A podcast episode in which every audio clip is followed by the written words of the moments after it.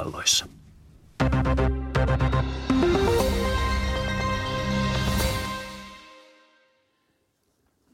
Radio Suomessa on, alkaa nyt pääministerin haastattelutunti kesärannasta. Minä olen Jari Niemelä. Tervetuloa seuraamaan lähetystä ja tervetuloa myös pääministeri Jyrki Katainen. Suuret kiitokset.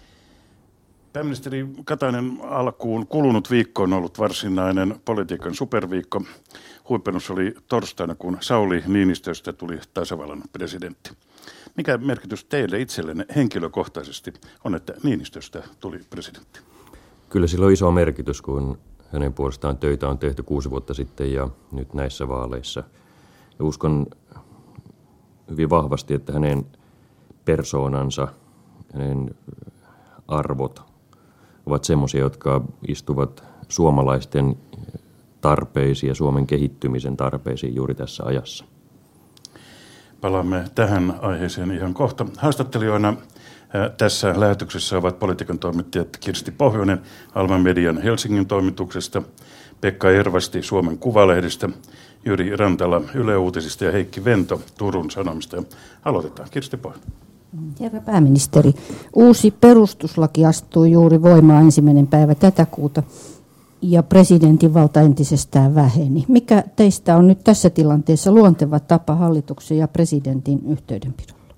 Oikeastaan pääpaino on näiden vira- virallisten tapaamisten lisäksi tämmöisessä epävirallisessa kanssakäymisessä ihan sen takia, että meillä Suomessa yleensä ihmiset aina tuntevat toisensa ja tuntevat toistensa ajattelun, niin tämä pitää toimia myös ylimpien valtioelinten välillä.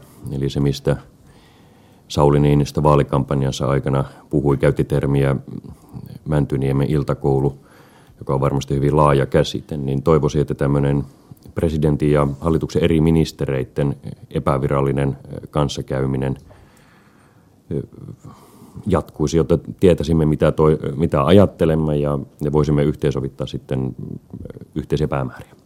Onko kutsu jo tullut Mäntyniemen kahveille? No ei ole vielä tullut varmaan ihan ajankäytön takia, mutta tavoite on se, että tapaan presidentin hyvinkin nopeasti joko tuolla valtioneuvostossa tai – tai sitten täällä kesärannassa tai missä hyvänsä, että sillä paikalla nyt ei ole merkitystä.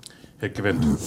Presidentti Niinistö sanoi ensimmäisessä puheessaan, että hän on talouden ja eheyden toimija.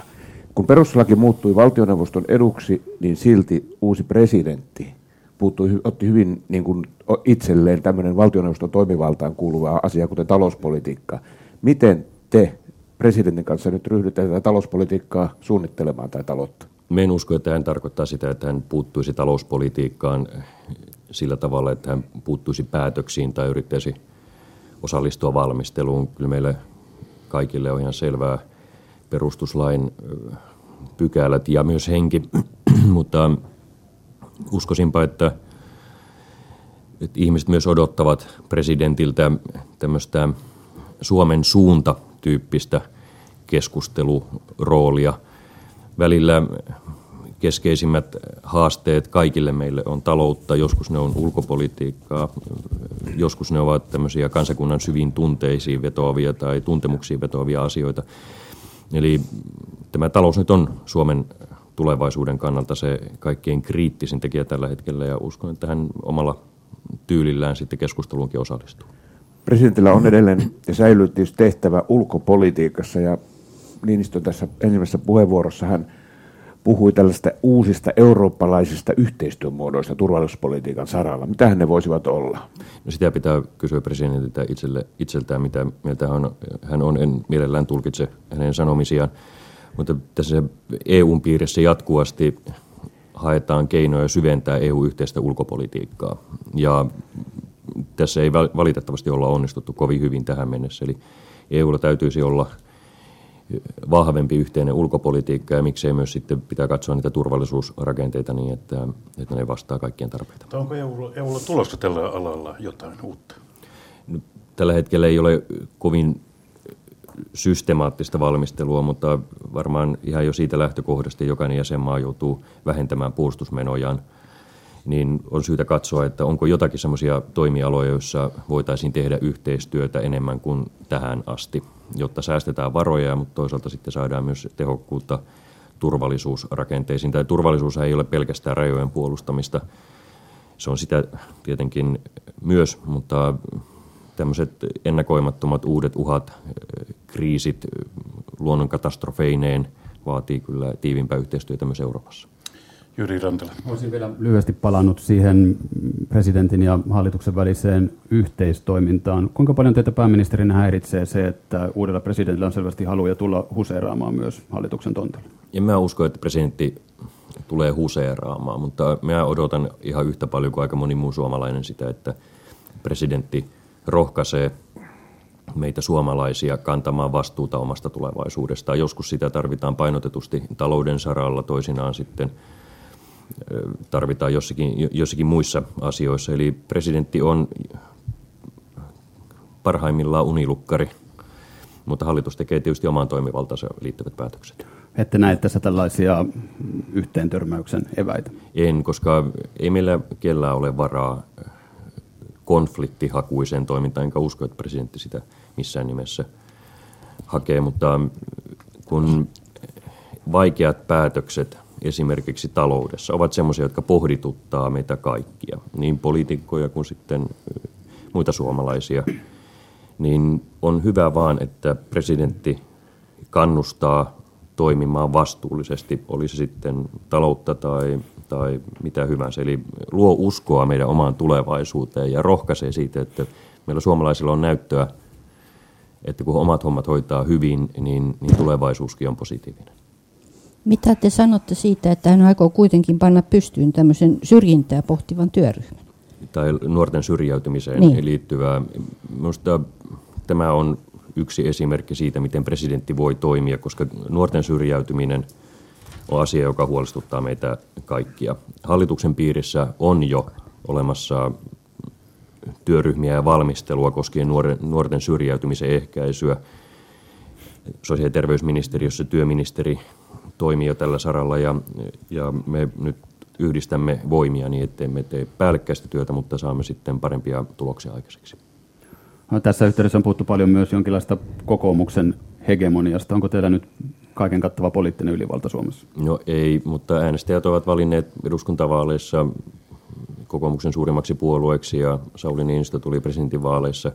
Et ei tämmöiseen hegemonia ajatteluun tai henkseleiden paukutteluun kannata kenenkään lähteä. Kannatus vaaleissa ei kerro mitään kannatuksesta seuraavissa vaaleissa, eli se täytyy olla hyvin nöyrällä mielellä ja tehdä työt niin hyvin kuin osaa ja, ja sitten aina vaaleissa katsotaan, että kuka kannatusta saa. Ja jos ei muuta tähän presidenttiinstituutioon, niin mennäänpä sitten eteenpäin kohti euro- ja velkakriisiä. Pekka Ervasti.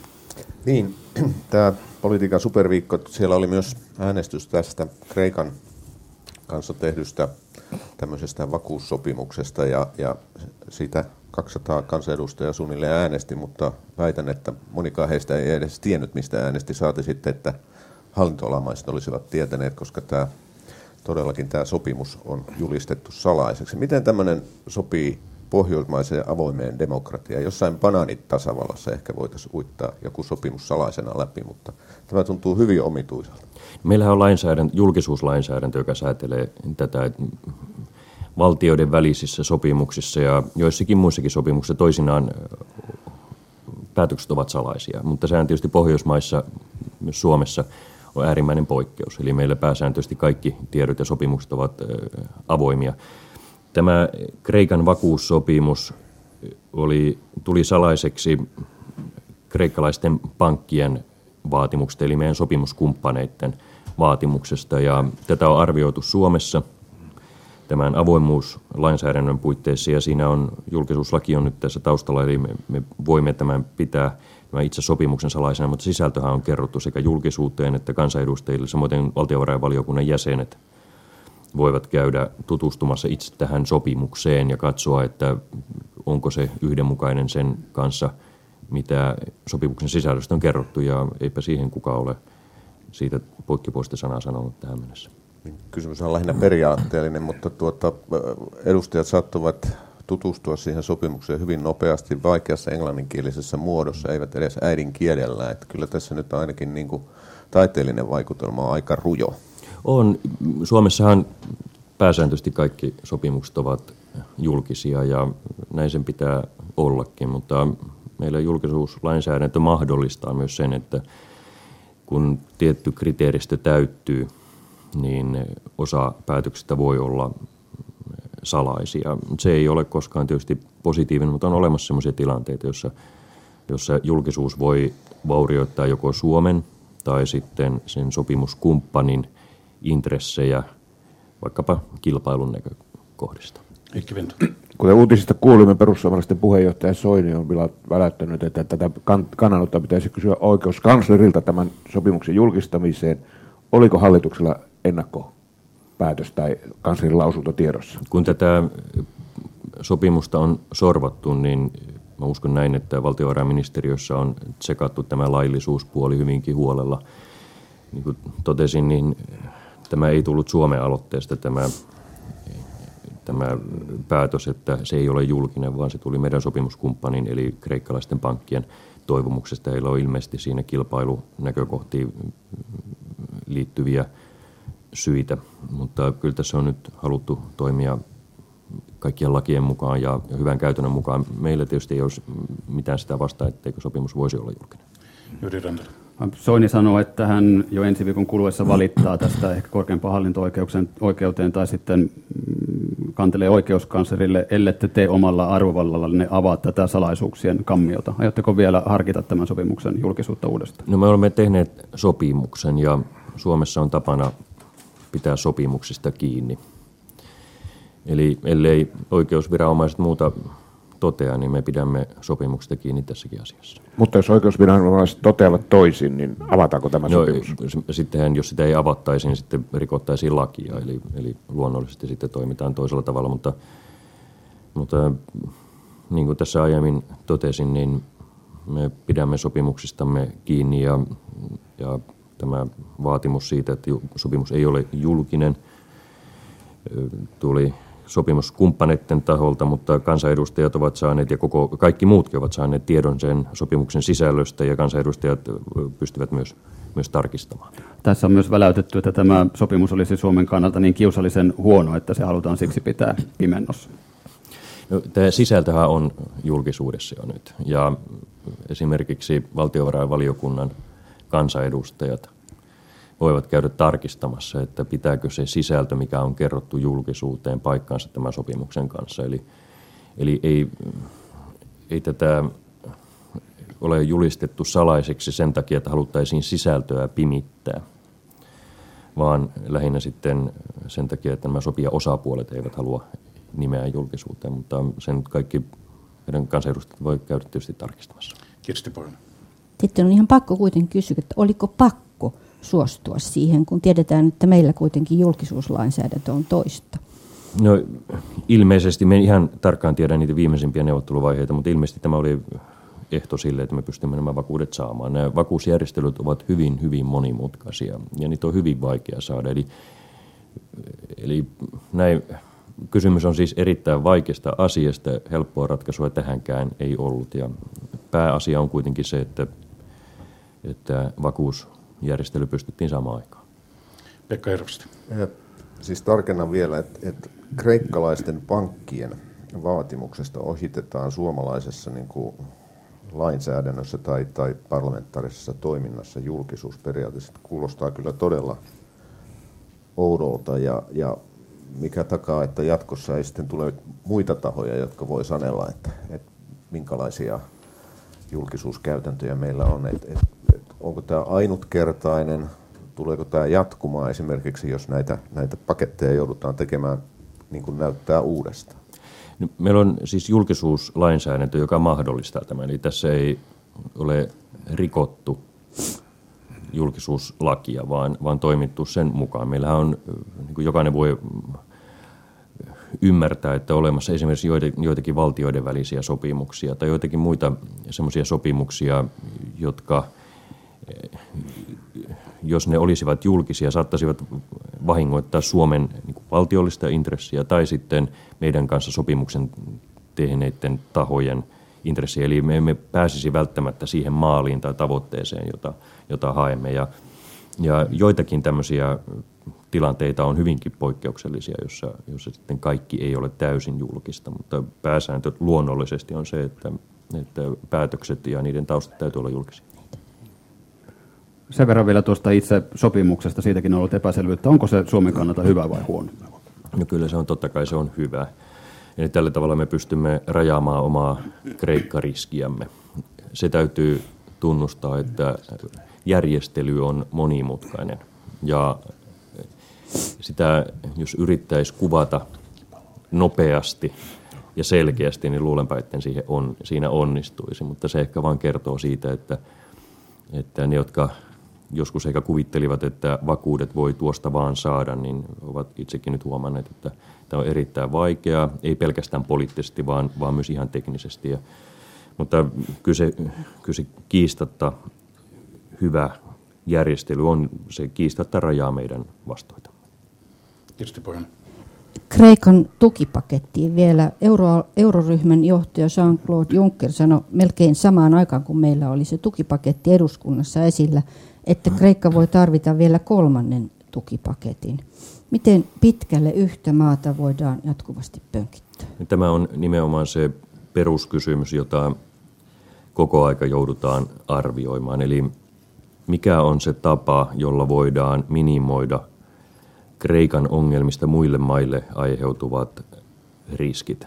Ja tähän mennessä ollaan päädytty siihen, että kun tehdään yksityisten pankkien ja sijoittajien velkajärjestely, joka Kreikan kohdalla on nyt 53 prosenttia veloista siis leikataan pois, ja Kreikalle annetaan, taataan Kreikan lainoja, niin sillä mahdollistetaan tämmöinen realistinen näkymä sille, että Kreikka voisi selvitä ilman kovaa velkajärjestelyä, ilman tämmöistä konkurssivaihtoehtoja. Ja tällä on arvioitu olevan positiivinen vaikutus siihen, että – muut Euroopan maat eivät joutuisi kärsimään.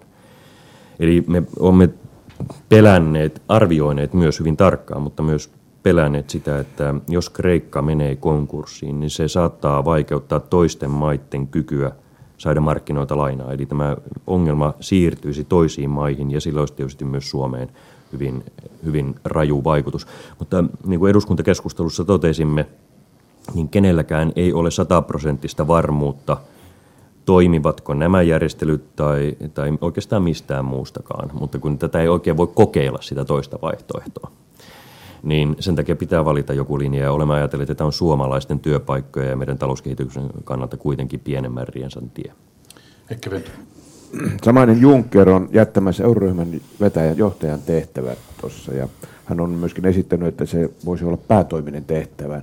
Onko millään muotoa ajateltavissa, että te olisitte Junckerin seuraaja euroryhmän johdossa?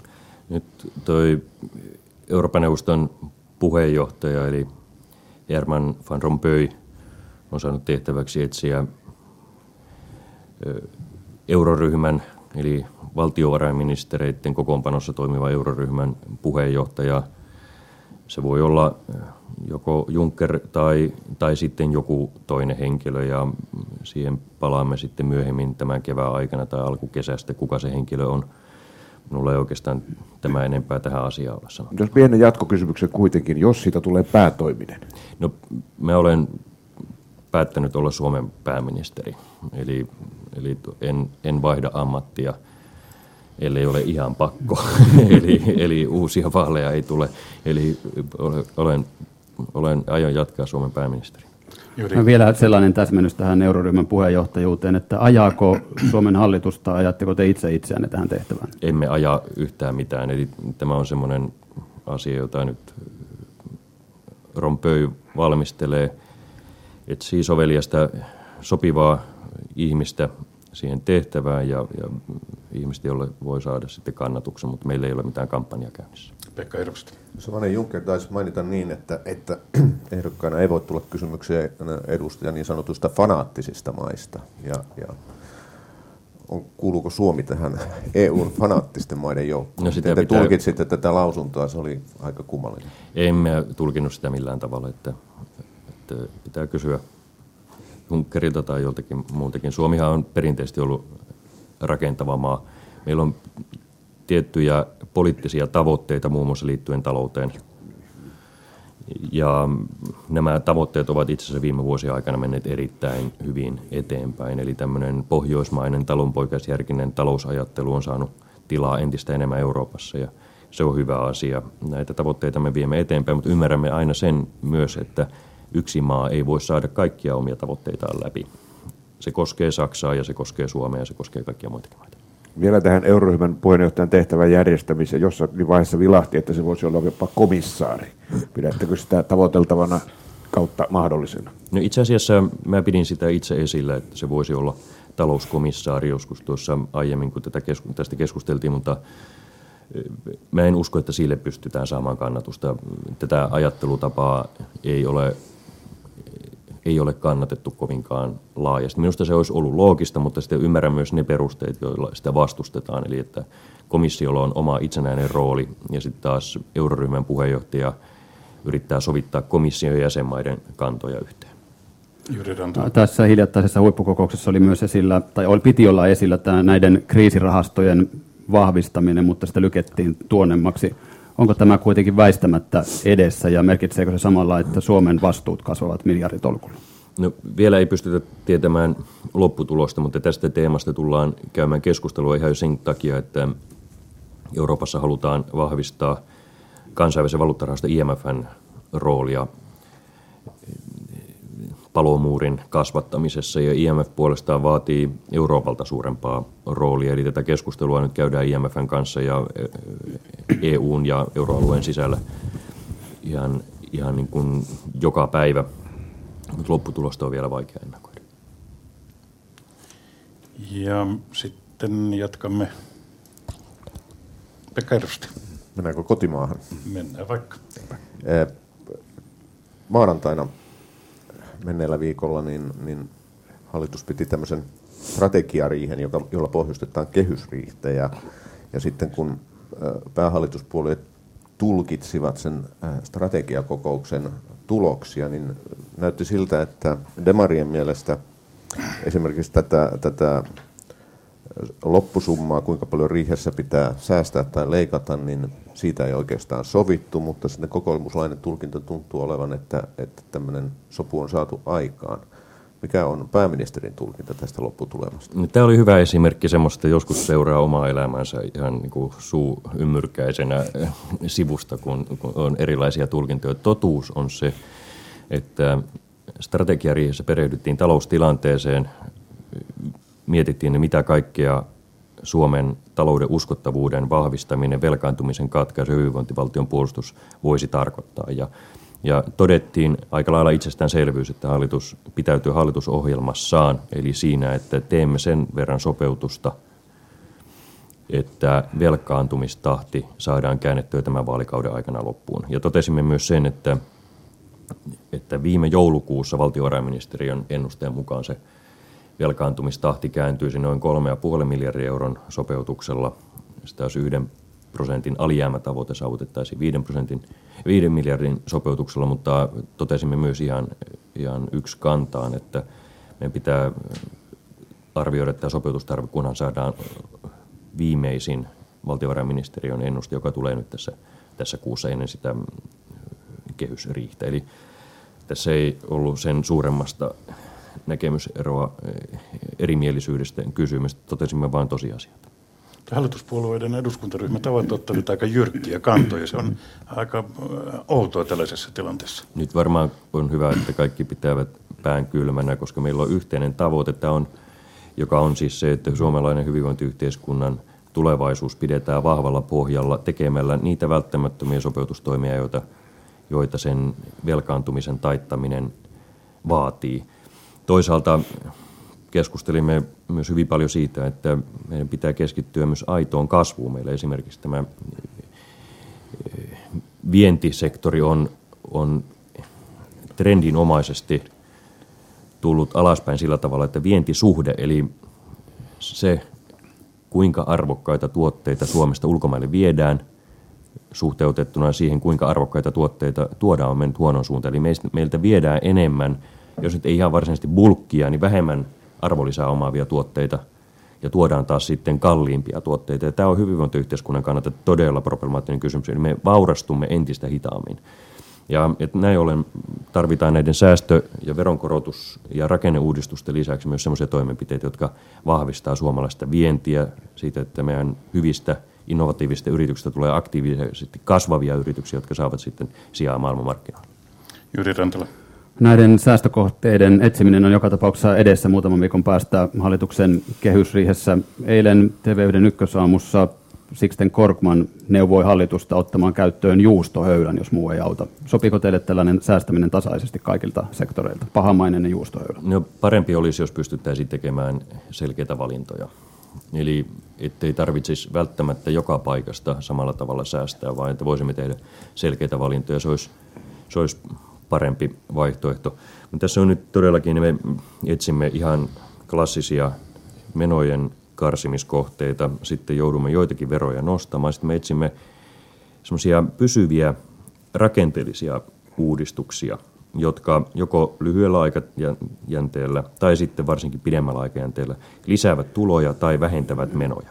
Ja nämä rakenneuudistukset, vaikka nekin saattavat olla jonkun mielestä menetyksiä, niin ovat kuitenkin toisenlaisia kuin puhtaat menoleikkaukset sen takia, että niillä aina pyritään johonkin parempaan. Eli ajatus vaan on kiteytettynä se, että me luovumme jostakin, joka ei tuota enää sitä hyvinvointia, jota ne tähän asti ovat, ovat tuottaneet. Ja näin ollen meidän ei tarvitse luopua hyvinvointiyhteiskunnasta, vaan muutama rakennetta niin, että, että Suomi vaurastuu tai, tai saa lisää hyvää. Ketkä käytännössä etsivät näitä säästökohteita? Kaikki poliittiset puolueet ja myös valtiovarainministeriö, ihan normaali valmistelukoneisto tässä on ja me sitten arvioimme poliittisesti, että minkälaista pakettia on syytä rakentaa. Pekka Ervosti. Niin, valintoja on tehtävä ja, ja SDPn puheenjohtaja Jutta Urpilainen on esittänyt yhtenä tämmöistä solidaarisuusveroa, joka tulisi yli kai 100 000 vuodessa ansaitseville henkilöille. Miten te suhtaudutte tämmöiseen solidaarisuusveroon? Hänen ajatuksensa oli lisätä tai tuoda vahvasti oikeudenmukaisuusnäkökulma näihin sopeutustoimiin ja, ja tämä oikeudenmukaisuus on aivan välttämätön, että jokainen ihminen kokee, että Suomi on maa, missä A, kannetaan vastuuta taloudesta vaikeinakin aikoina, B, tehdään semmoista politiikkaa, joka lisää oikeudenmukaisuutta. Ja hyvä esimerkki tästä oikeudenmukaisuudesta jo tehdyissä päätöksissä on se, että pääomatulovero on nostettu. Sillä ei kovasti rahaa kerätä, mutta sitä maksavat valitettavasti myös vähän pääomatuloja saavat, mutta erityisesti ne, jotka saavat niitä paljon. Ja tämän ratkaisun taustalla oli nimenomaan oikeudenmukaisuuden vahvistaminen. Me en haluaisi lähteä nyt ottamaan suoraan kantaa yksittäisiin esityksiin tässä vaiheessa, mutta hyvä periaate on se, että ei, ei juntata nyt mielipiteitä niin lukkoon, että ei pystytä saamaan järkevää sopeutuspakettia ja kasvupakettia aikaiseksi, koska nyt me tarvitaan laaja valikoima toimenpiteitä ja erityisesti kompromissihalukkuutta. Mikä olisi, on, olisi tämmöisen solidaarisuusveron näin esitettynä, niin sen tuotto? Paljonko sillä oikeasti saataisiin sitten rahaa valtion kassaan, että onko sillä käytännössä suurta merkitystä? Tarkkaa arviota en osaa sanoa, mutta puhutaan ehkä kymmenistä miljoonista. Eli merkitys olisi aika pieni. Taloudelliselta kannaltaan sillä on rajallinen merkitys, mutta sillä voi olla sitten muita arvoja. Tällä Radio Suomessa on meneillään siis pääministerin haastattelutunti. Kyselijöinä ovat Pekka Ervasti Suomen Kuvalehdistä, Jyri Rantala Yle Uutisista ja Heikki Vento Turun Sanomista sekä Kirsti Pohjonen Alman Median Helsingin toimituksesta. Millä mielellä te valmistaudutte tähän maaliskuun kehysriiheen, kun ajatellaan, että esimerkiksi demarit on aika monessa kohtaa lyöneet kantaansa lukkoon. On sitten työurista tai tuota, monesta muusta asiasta kysymys. Jos ei päästä eteenpäin, niin onko hallituksen koossa pysyminen vaakalaudalla? Mä uskon, että päästään eteenpäin, koska meillä on yhdessä sovittu päämäärä ja se on nimenomaan se hyvinvointiyhteiskunnan tulevaisuuden turvaaminen katkaisemalla velkaantuminen tämän vaalikauden aikana. Ja vaikeata varmasti tulee olemaan. Siis ihan, ihan vaikka puolueet eivät taistelisi, niin vaikeaa se on itse kullekin meistä, koska kun menoja karsitaan, niin, niin se on kipeää. Toisaalta kun veroja nostetaan, niin joku maksaa aina lisää. Ja kun rakenteita uudistetaan, niin aika moni miettii, että mitäs järkeä tässä on.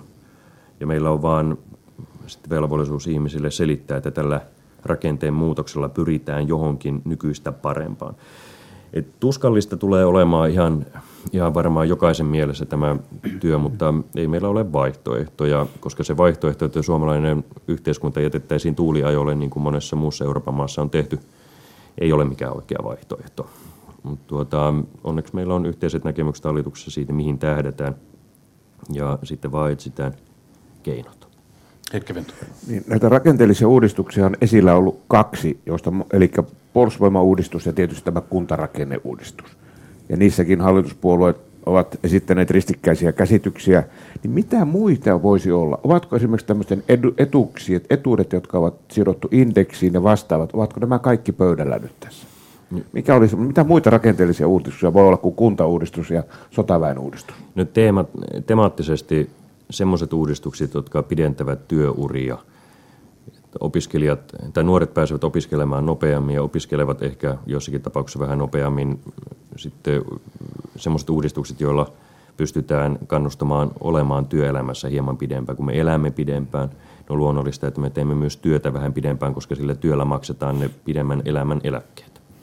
Ja toisaalta sitten nuorisotyöttömyyteen työttömyyteen puuttuvat rakenneuudistukset on toinen hyvä esimerkki. Eli meidän pitää pystyä kannustamaan siihen, että kaikkia työtä pitää ottaa vastaan, koska meillä ei ole yksinkertaisesti varaa menettää nuoria ihmisiä semmoisiin vaikeuksiin, jotka tulee siitä, kun liian pitkään ollaan joutilaina.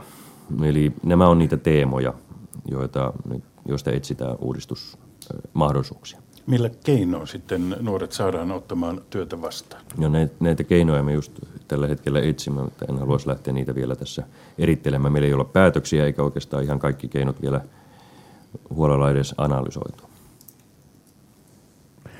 Te sanoitte tuota hetki sitten ja valtiovarainministeri Urpilainen muutama päivä sitten, että tähän kehysriiheen on tulossa jonkun sortin elvytyspaketti. Ja te viittasitte juuri siihen äsken, että jotain tämmöistä, joka edistäisi työllisyyttä, vientiä ja, näin poispäin. Niin voisitteko vähän hahmottaa, mistä löytyykö se vuodenous Elorannan papereista vai mitä se voisi pitää sisällä? Ja kasvun kannalta kannattaa huomata kaksi erilaista toimintalinjaa. Silloin kun puhutaan elvytyksestä, niin silloin puhutaan lyhyen aikavälin suhdanneongelman hoitamisesta – pitää katsoa, että onko tarvetta, jos on, niin minkälaisia elementtejä käytetään nimenomaan tämmöisen lyhyen tähtäimen tilapäiseen suhdanteen vahvistamiseen tai, tai suhdan, laskusuhdanteen tai heikon suhdanteen kääntämiseksi positiivisemmaksi. Mutta se kasvu, josta äsken puhuin, joka on itse asiassa huomattavasti tärkeämpi, on nimenomaan vuorineuvos Elorannan työryhmän tuloksia, kun katsotaan, niin ne, ne lääkkeet varmaan löytyy enemmän sieltä. Eli, eli Suomessa on hyvin kapea viennin rakenne. Ja tämä, poik- tämä on iso poikkeus esimerkiksi verrattuna Ruotsiin. Ruotsissa on, just vain hyvin kevyesti heitän joitakin, niin perinteisen konepajateollisuuden lisäksi on musiikkiteollisuutta, on vaateteollisuutta, on huonekaluteollisuutta, on, on palvelualoja, jotka ovat kansainvälisiä. Suomessa viennin rakenne on investointitavaroita tuottava tai se painottuu nimenomaan sinne. Ja jokainen ymmärtää, että jos tätä halutaan muuttaa turvallisemmaksi, eli että meillä olisi enemmän vientiin tähtääviä kasvualoja, vaikkapa uusiutuva energia, bioenergia, puhtaat teknologiat, miksei myös kulttuurivienti, niin se vaatii rakenteellisia satsauksia, joissa, joista hyöty näkyy vasta vuosien päästä. Eli, eli joka tapauksessa se päämäärä on se, että Suomi ei ole halpatuotannon maa, ei pulkkituotannon maa, vaan erityisen korkeaan osaamiseen perustuva innovatiivisten kasvuyritysten maa, joka vie suurta arvonlisää omaavia tuotteita ja palveluksia ulkomaille. Sitä kautta me saamme tätä hyvinvointia tähän maahan, saamme tietysti työpaikkoja maahan. Ja, ja näin ollen niin tämän elvytyspaketin pakettia jopa tärkeämpi, huomattavasti tärkeämpi on ne toimet, joita, joita pystytään käyttämään, jotta tämä viennin rakenne monipuolistuu ja erityisesti, että Suomeen tulee kasvuyrittäjyyttä. Jyri Rantala. No, tämä työurien pidentäminen pompahtaa aina näissä yhteyksissä esiin. Itsekin sitä tuossa jo sivusitte. Nyt tuolla AY-liikkeessä näyttää ainakin olevan jonkinlaista valmiutta neuvotella eläkeiän alarajan nostosta, jota SDP ehdottomasti vastustaa. Asettuuko hallitus tässä työmarkkinaosapuolten jarruksi, jos ne pääsevät keskenään tästä asiasta sopimukseen? Me kannustamme ty- työmarkkinajärjestöjä Rantalan työryhmässä etsimään konkreettisia keinoja, joilla työurat pitenevät. Ja, ja varmasti hallitus kannustaa kaikkiin sellaisiin uudistuksiin, joilla, joilla vaikkapa eläkejärjestelmää kehitetään niin, että se on turvallisempi. Se pystyy vastaamaan tulevien eh, eläkkeensaajien eläketarpeisiin ja, ja myös niin, että ne pidentävät työuria. Tämä eläkeiän lakisääteinen nosto, niin siitä me keskustelimme hallitusneuvotteluissa ja silloin siihen suhtauduttiin hyvin jyrkän kielteisesti. Eli katsotaan nyt, mitä kaikkia uudistuksia voidaan saada aikaiseksi, mutta työurien pituus on suomalaisen hyvinvointiyhteiskunnan A ja O. Me elämme pidempään luojan kiitos, kiitos hyvän hyvinvointiyhteiskunnan ja se tarkoittaa sitä, että, että me tarvitsemme myös pidempiä työuria kuin vain ja ainoastaan työtä tekemällä voidaan maksaa eläkkeet ja palvelut. Onko mahdollista, että tästä työ eläkealarajasta voitaisiin tehdä edes, edes jonkunnäköinen periaatesopimus tällä vaalikaudella, vaikka sitä ei muuten koskettaisi? En osaa vielä ennakoida sitä, mutta tämä tilanne on niin haastava, että meidän pitää tietysti keskustella kaikista mahdollisista keinoista, joilla vahvistetaan talouden kasvua, vahvistetaan talouden vakautta ja sitten myös pidetään huolta uskottavuudesta. Tämä uskottavuus on sellainen asia, jossa on kaksi eri puolta. Ensinnäkin näin, että, että suomalaiset ihmiset heidän pitää pystyä näkemään, että suomalainen talous ei ajelehdi ja me emme ylivelkaannu. Se on edellytys sille, että ihmiset luottavat omaan kotimaahan. Samoin suomalaiset yrittäjät luottavat, uskaltavat investoida Suomeen, kun näkevät, että Suomesta ei tule ylivelkaantunut maa. Mutta toinen puoli tätä luottamusta on myös se, että ne tahot, jotka antavat meille velkaa, kun me sitä tarvitsemme, uskovat Suomen hallituksen kykyyn ratkaista vaikeita taloudellisia ongelmia niin, että se velan korko säilyy matalalla tasolla. Ja Tämä on äärettömän tärkeä asia ihan sen takia, että mitä korkeampi korko, sitä enemmän menee rahaa, veronmaksajien rahaa Kankkulan kaivoon. Ja toisaalta, jos korkotaso nousisi, niin se nousisi takuu varmasti myös yritysluottojen osalta. Eli yrittäjien investoinnit tulisivat entistä kalliimmaksi. Eli meidän täytyy nyt etsiä kaikki, kaikki mahdolliset keinot, joilla tätä uskottavuutta puolustetaan. Tuolla ammattiyhdistysliikkeen puolella, ja nyt en tarkoita AKT, on aika monta kertaa sanottu, että työurien pidentäminen on sanahelinä. Toivon mukaan se ei sitä ole. Tässä on vuosikausia yritetty löytää keinoja, joilla työuria pidennetään. Ne ovat ihan positiivisella tavalla myös pidentyneet, mutta vauhti on vielä liian hidas. Mä uskon, että ainakin ne palkansaajajärjestöjen edustajat, joiden kanssa itse olen keskustellut, kyllä tiedostavat tämän ongelman. Jos työurat eivät pitene, niin sehän tarkoittaa sitä, että meidän tuloverojen tuotto ei kasva niin paljon kuin me tarvitsisimme, jolloin, jolloin meidän täytyy tehdä leikkauksia budjettiin, eli pitää vähentää menoja, koska ver, verotulot eivät kasva riittävästi. Toisaalta meillä tulee työvoimapulaa, ja kolmanneksi, kun työtä tekevät ihmiset maksavat valtaosan eläkkeistä, niin sitten pitäisi työikäisillä ihmisillä ja yrityksillä nostaa eläkevakuutusmaksuja, mikä tarkoittaa ostovoiman leikkausta ja työn hinnan kallistumista. Eli se työura on, tai sen pituus on aivan keskeinen asia sekä eläkkeiden tason, hyvinvointiyhteiskunnan rahoituspohjan ja myös talouskasvun kannalta. Eli, eli kyllä tähän pitää suhtautua vakavasti. Seuraava näkökulma tähän keskusteluun, Pekka Ervasti. Niin, mä siirtyisin työurien pidentämisestä Hornet-hävittäjien iskualueen pidentämiseen, josta myös tehtiin päätös tuossa viikolla. Eli, eli hallitus päätti rahasianvaliokunnassa ostaa niin sanottuja äh, uusia ohjuksia, joilla voidaan rynnäköidä ja, ja ilmastomaahan ohjuksia 180 miljoonalla. Myös tähän päätökseen liittyy tämmöinen ikävä salailun maku, kun päätös oli tehty keskiviikkona aamupäivällä ja asiasta kytyttiin sitten välikysymyskeskustelussa saman päivän iltapäivällä, niin se tavallaan kierreltiin pois, mutta fakta on se, että, että puolustusvoimille ostetaan 180 miljoonalla näitä uusia aseita. Miten te nyt kerrotte sitten niille henkilöille, jotka näillä lakkautettuilla varuskuntapaikkakunnilla tai niillä paikkakunnilla, joissa niitä lakkautetaan, niin joutuvat todennäköisesti työttömiksi. Että tämä raha ei oikeastaan ole sitä rahaa, jolla olisi voitu heidän työpaikkansa säilyttää. No, oikeastaan tämä on erittäin hyvä kysymys. Tämä on hyvä käydä huolella läpi, koska mehän tällä kaupalla vahvistamme omaa puolustusvoimien suorituskykyä, mikä on maanpuolustuksen kannalta luonnollisesti tärkeää. Mikäli tämä raha olisi leikattu pois puolustusvoimista, siis investoinneista, niin silloin, ja sama raha käytetty vaikkapa varuskuntien ylläpitämiseen, niin, niin siinä olisi käynyt sitten niin, että tällä rahalla oltaisiin pidetty yllä semmoista rakennetta, joka ei enää tuota suomalaiselle maanpuolustukselle sitä, mitä tämä itse hankinta tuottaa. Ja tietysti se raha olisi ajan myötä sitten loppunut, ja sen jälkeen oltaisiin taas oltu tässä samassa tilanteessa. Eli, eli jotta me voimme ylläpitää uskottavaa puolustusta, niin tämmöinen kultainen kolmijako rahan käytössä on olennaista. Eli kolmasosa menee hankintoihin, eli puolustusmateriaalihankintoihin, niin kuin tässä tapauksessa nämä JASM-ohjukset. Yksi kolmasosa menee henkilöstökuluihin, eli palkkoihin, ja yksi kolmasosa menee siihen päivittäiseen toimintaan, eli esimerkiksi varusmiesten kouluttamiseen. Jos tästä oltaisiin luovuttu nyt niin, että, että, että hankinnoista, puolustusmateriaalihankinnoista olisi leikattu, niin silloin puolustuskyky olisi merkittävästi tietysti heikentynyt. Tämä ohjushankinta ei ole mikään ihan äsken keksitty, sitä on pohjustettu jo noin kymmenen vuoden ajan. Siitä on myös näissä puolustusselonteoissa hyvinkin avoimesti kerrottu, että näin tullaan tekemään, tai ainakin tämä on se tarve. Ja nyt me saimme mahdollisuuden näiden hankintojen tekemiseen ja se vahvistaa meidän puolustuskykyä. Juri Rantala. Miten hyvin tällainen jättimäinen asekauppa ylipäätään sopii tähän aikaan? Samaan aikaan lapsiperheet, eläkeläiset joutuvat säästämään ja hankitaan tonneittain rautaa rajalle. Jos tätä hankintaa ei olisi tehty, se olisi tarkoittanut, että puolustusvoimilta oltaisiin leikattu siis lisää, noin 180 miljoonaa euroa.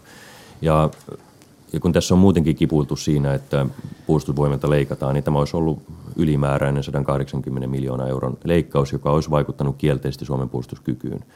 Tämä raha ei ole mitään uutta rahaa, vaan siihen on valmistauduttu, varauduttu puolustusvoimien sisällä. Puolustusvoimat on nimittäin semmoinen valtiohallinnon osa, jossa päätöksiä pohjustetaan pitkän aikaa, myös taloudellisesti varautu, varaudutaan jopa vuosikymmenen etukäteen.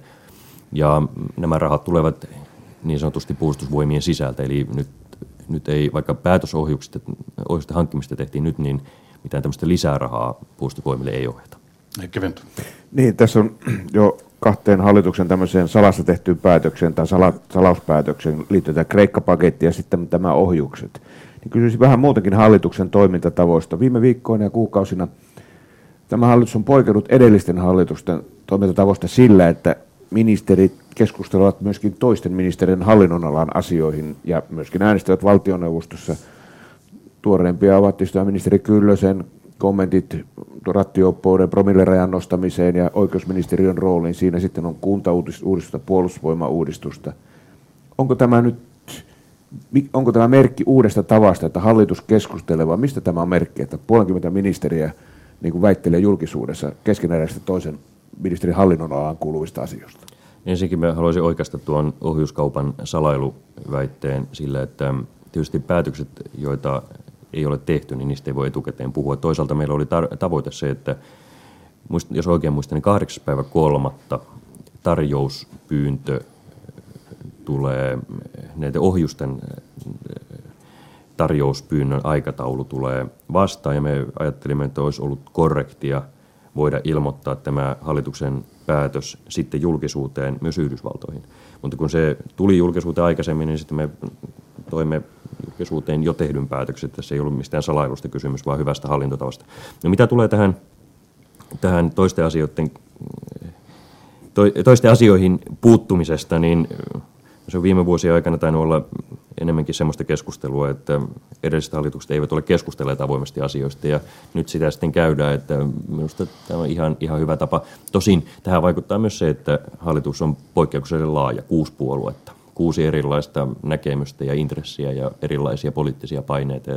Että kun asioista saa keskustelua avoimesti, kunhan se tehdään reilusti ja, ja pitää aina vähän miettiä, että että milloin tulee toisten asioilla julkisuuteen ja, ja milloin. Kyllä me tiedotusvälineissä kannustamme tähän avoimeen keskusteluun.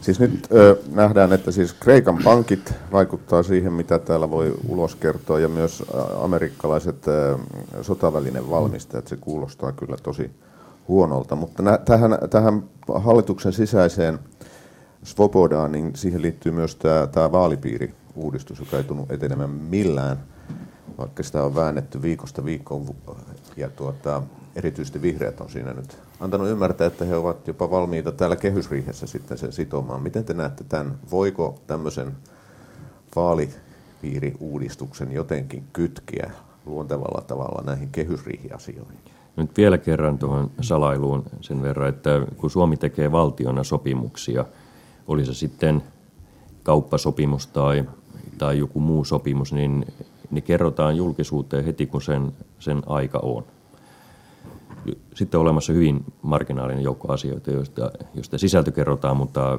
kaik, kaikkia ei kerrota ja nekin tehdään ihan lain mukaan. Tässä ei ole mistään, mistään nyt niin kuin erityistä salailu mentaliteetistä kysymys. Mutta tähän vaalipiiriuudistukseen, niin se jos hallitus pohtii ja yrittää löytää yhteistä näkemystä vaalipiiriuudistuksesta – ja että se ei ole ihan helppoa, niin ei ole kyllä ihan uusi asia. Tätä on yritetty 30 vuotta. Ja se, minkä takia sitä ei ole tehty, on se, se että se on ollut niin vaikeaa. Mutta uskon, että tähän ratkaisu löytyy, koska tämä on yksi keskeinen osa hallitusohjelmaa. Se on tärkeä ei pelkästään vihreille, vaan, vaan myös kaikille muillekin hallituspuolueille, mutta yritetään löytää nyt ratkaisu tähän. Ei näitä asioita voi koplata tietenkään mihinkään, mutta kaikki merkittävät päätökset, joita hallitusohjelmassa on, pitää pitää pystyä päättämään. Olen ymmärtänyt näitä vihreiden puheenjohtaja Ville Niinistö ei myöskään ole, ole tuota, mitenkään suoraan halunnut näitä asioita koplata, mutta, mutta vihreissä erityisesti tämä on paljon tuntemuksia herättävä asia. Mutta pyrittekö te ihan aidosti tähän päätökseen tässä asiassa? Kyllä me pyrimme päätökseen ilman muuta.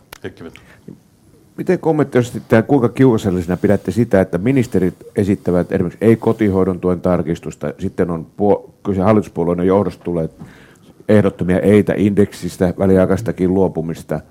Syö, syökö niin kuin hallitus tässä omia eväitään, että kehysriidessä joudutaan niin kuin entistä vaikeampaan tilanteeseen tällaisessa keskustelussa? Tätä kehitystä pitää nimenomaan välttää. On päivän selvää se, että kun on kuusi puoluetta ja hallitus, jolla ei ole ideologista sidettä, niin on myös erilaisia mielipiteitä. Mutta kun meillä on yhteinen haaste, se mikä meitä yhdistää on se, että tämä hyvinvointiyhteiskunta pitää pelastaa ylivelkaantumisen kierteeltä, niin silloin meidän pitää vain pystyä tekemään isoja päätöksiä, jotka ovat hyväksi Suomelle pitkällä aikajänteellä. Ja isoja päätöksiä ei voi tehdä, jos kaikki isot asiat on lakastu pöydältä pois. Oli se sitten verot tai, tai menot tai mitkä hyvänsä – ja varsinkin sitten, kun meillä on tosiasiassa, että pitää löytää kuuden puolueen yhteisymmärrys, niin nyt tarvitaan semmoista erittäin syvää vastuuntuntoa, eli halutaan päätöksiin ja sitten myös malttia, että ei mennä junttaamaan omia kantoja kynnyskysymyksinä kiinni, koska muuten meillä ei ole sitten eväitä tehdä päätöksiä. Seuraava haaste pöytään, Kirsti Pohjonen.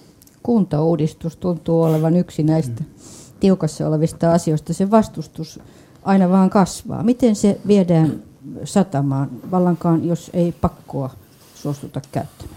Kuntauudistuksessa se perustavoite on se, että, että meillä olisi turvallisemmat kunnat ja myös elinvoimaisemmat kunnat semmoisessa Suomessa, jota yksikään suomalainen ei ole koskaan vielä nähnyt. Ja se, miten tämä uusi Suomi poikkeaa nykyisestä Suomesta, on se, että meillä väestö ikääntyy. Tämä koko hyvinvointiyhteiskunta on rakennettu – semmoiseen, semmoiseen, sen varaan, että meillä on noin 50 lasta ja seniorikansalaista sataa työssäkäyvää kohti. Noin 15 vuoden päästä me olemme tilanteessa, missä meillä on noin seit, päälle 70 seniorikansalaista lasta sataa työssäkäyvää kohti. Ja hyvin monessa kunnassa jopa enemmistö on lapsia ja seniorikansalaisia vähemmistö työssäkäyviä ihmisiä. Ja, ja näin ollen tätä kuntarakennetta vaan pitää osata ja uskaltaa uudistaa. Se on kiistatta vaikea asia. Mutta koko totuus ei ole se, että sitä vastustetaan koko ajan, vaan enemmän. Kun mäkin kierrän eri puolilla Suomia, niin täällä on myös erittäin paljon kannatusta. Mutta totta kai uudistus, merkittävä uudistus, herättää myös aina vastustusta ja erityisesti epätietoisuutta, mitä tämä tarkoittaa.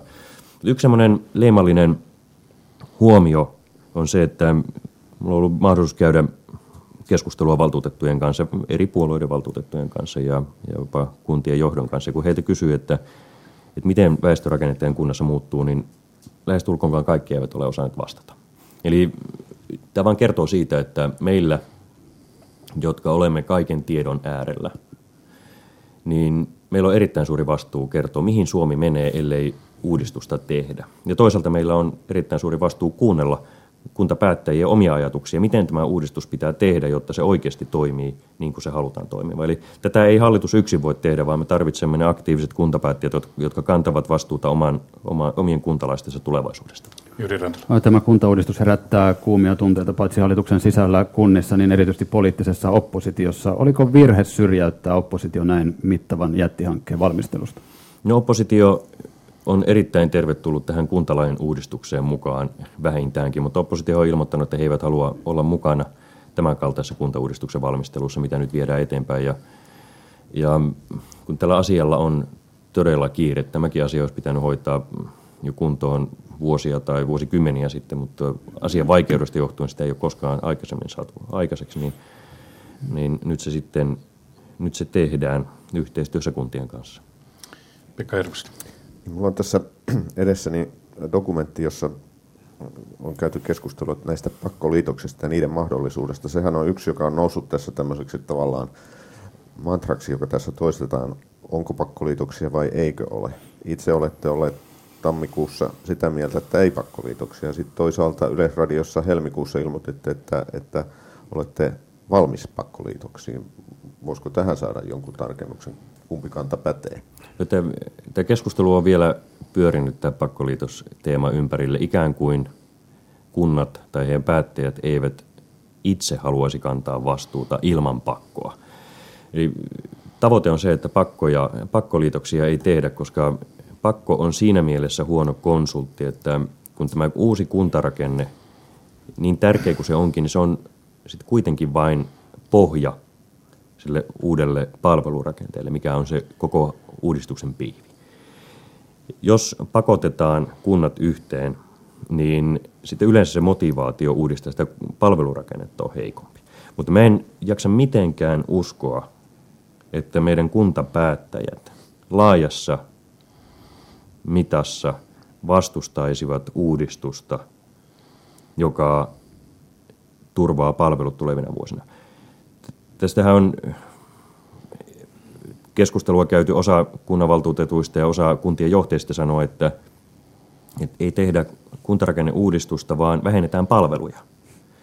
Eli tämä tuo hyvin esille sen, että, että vaihtoehto on palvelujen vähentäminen, kun hallitus ei halua mennä siihen, että me karsimme palveluja, vaan me karsimme mieluummin byrokratiaa ja uudistamme kuntarakennetta niin, että se, se todellakin ikääntyvässä Suomessa pystyy turvaamaan palvelut, niin mä olen ihan varma, että meidän vastuulliset kuntapäätteet kyllä, kyllä tämän tiedostavat. Nyt käydään vain sitä keskustelua, että mikä on se paras malli kullekin kunnalle ja, ja alueelle rakentaa uusi turvallisempi rakenne. Ja tämä pakko ei, ei kyllä ole paras konsultti. Siellä on tavoite, mutta siellä pois suljettu.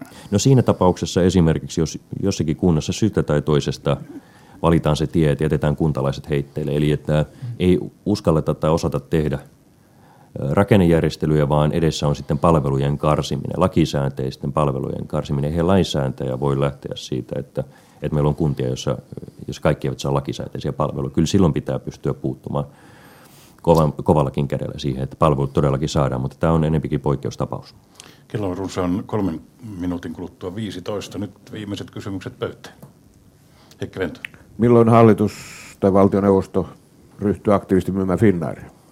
No, meillä ei ole mitään tavoiteaikataulua ja katsotaan nyt, miten tämä asia etenee, mutta niin kuin nähdään, oikeastaan kaikki valtioomisteiset lentoyhtiöt ovat ongelmissa ja meidän tarkoitus on toimia niin, että Finnair ei joutuisi ongelmiin, vaan että meillä olisi vahva lentoyhtiö, joka takaa suomalaisten pääsyn erityisesti Eurooppaan, mutta vähän, vähän muuallekin.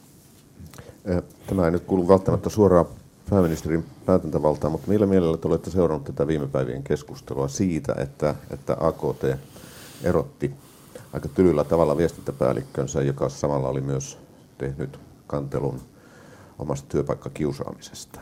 Olen puhtaasti tiedotusvälineiden tiedon varassa, mutta tietysti sellainen periaate, että jos tutkitaan asiaa työsuojeluviranomaisten ja poliisin toimesta, niin, niin silloin olisi kyllä vähintäänkin korrektia pidättäytyä muista toimista.